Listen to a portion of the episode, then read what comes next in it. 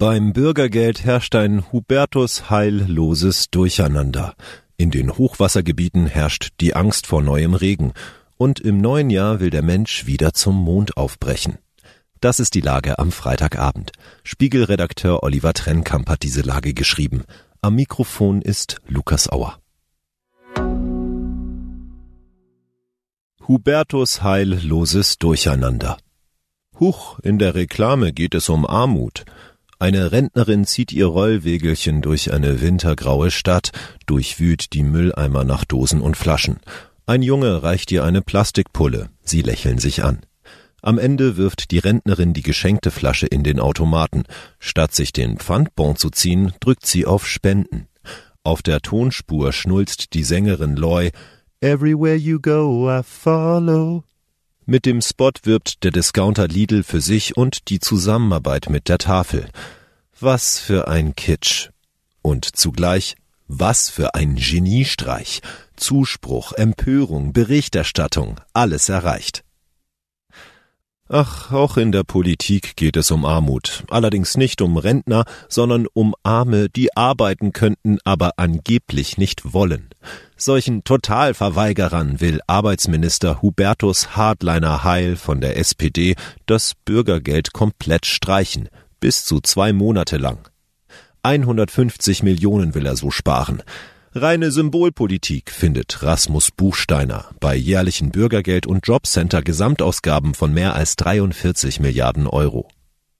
Dazu kommt, dass Heilsplan rechtlich und finanziell zweifelhaft ist, berichtet Florian Diekmann, und dass er nichts ändert am vielleicht ärgerlichsten Missstand im System. Wenn Jobcenter-Mitarbeitende den starken Verdacht auf Schwarzarbeit haben, können sie kaum etwas unternehmen. Wahr sei aber auch, selbst die sozialsten Menschenfreunde in den Jobcentern wünschen sich mehr Sanktionsmöglichkeiten, um schwierigen Fällen beizukommen. Insgesamt jedoch ist das Problem der Totalverweigerer ein sehr kleines. Nur ein Bruchteil der Leute ist dreist, faul und arbeitsfähig, sagt Florian. Es wird Regen geben. Was wir zum Leben brauchen, wird sich gegen uns stellen. Ich denk noch alter locker bleiben. Mach mal keine Wellen. Er springt auf und zeigt zum Himmel, sagt von dort wird es kommen. Ich versuch was zu erkennen, doch ich sehe zu verschwommen und dann dreht er sich zu mir und sagt, du wirst es noch erleben und ich frage ihn was. Es wird Regen geben. An den Uralt-Song der Fantastischen Vier musste Lagerautor Oliver Trennkamp beim Querlesen der Schlagzeilen denken. 2023 war in Deutschland besonders heiß und besonders nass. 2024 wird wohl noch schlimmer. Und die aktuelle Hochwasserlage scheint sich auch noch nicht überall entspannt zu haben. In Niedersachsen soll die Bundeswehr die Einsatzkräfte unterstützen, wie Marina Kombaki berichtet. Mehrere Hubschrauber sollen demnach beim Deichschutz helfen.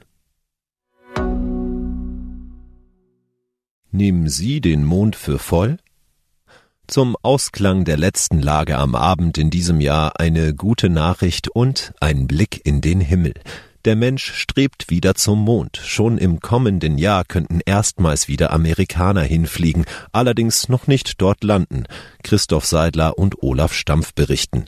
An Bord des neuen Raumschiffs Orion sollen US-Astronauten den Himmelskörper umrunden und sich seiner Oberfläche nähern.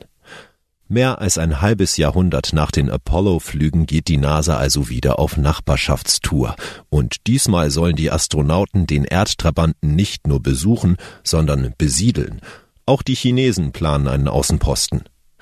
Die Umrundung 2024 werde das wissenschaftliche Großereignis des Jahres sein, schreiben Christoph und Olaf. Die erste Landung am 16. Juli 1969 verfolgten 500 Millionen Menschen an ihren Fernsehgeräten. Die kommenden werden Milliarden auf ihren Handys verfolgen und kommentieren. Ein großer Schritt für die Menschheit, ein kleines Like für einen Menschen? Was sonst noch wichtig ist. Mehrheit der Bevölkerung sieht Deutschland 2023 im Abwärtstrend. Die meisten Deutschen blicken kritisch auf die Entwicklung des Landes. Demnach steht die Bundesrepublik Ende 2023 schlechter da als zu Jahresbeginn. Die persönliche Bilanz fällt dagegen etwas besser aus. Nawalny-Verbündete zu langer Haftstrafe verurteilt. Unter ihr wurde die sibirische Stadt Tomsk zur oppositionellen Hochburg. Nun muss Ksenia Fadejewa wegen ihrer Arbeit für die Stiftung von Alexei Nawalny in eine Strafkolonie. Sie saß bereits in Hausarrest. Mysteriöser US-Raumgleiter ins All gestartet. US-Militärs haben mittels einer SpaceX-Rakete eine Drohne ins All geschickt. Das Ziel der Mission ist streng geheim, aber ein weiterer Beleg für die wachsende militärische Rivalität zwischen den USA und China im Weltraum. Soweit die Lage am Abend. Alle aktuellen Entwicklungen finden Sie auf spiegel.de. Wir melden uns hier wieder morgen früh mit der Lage am Morgen.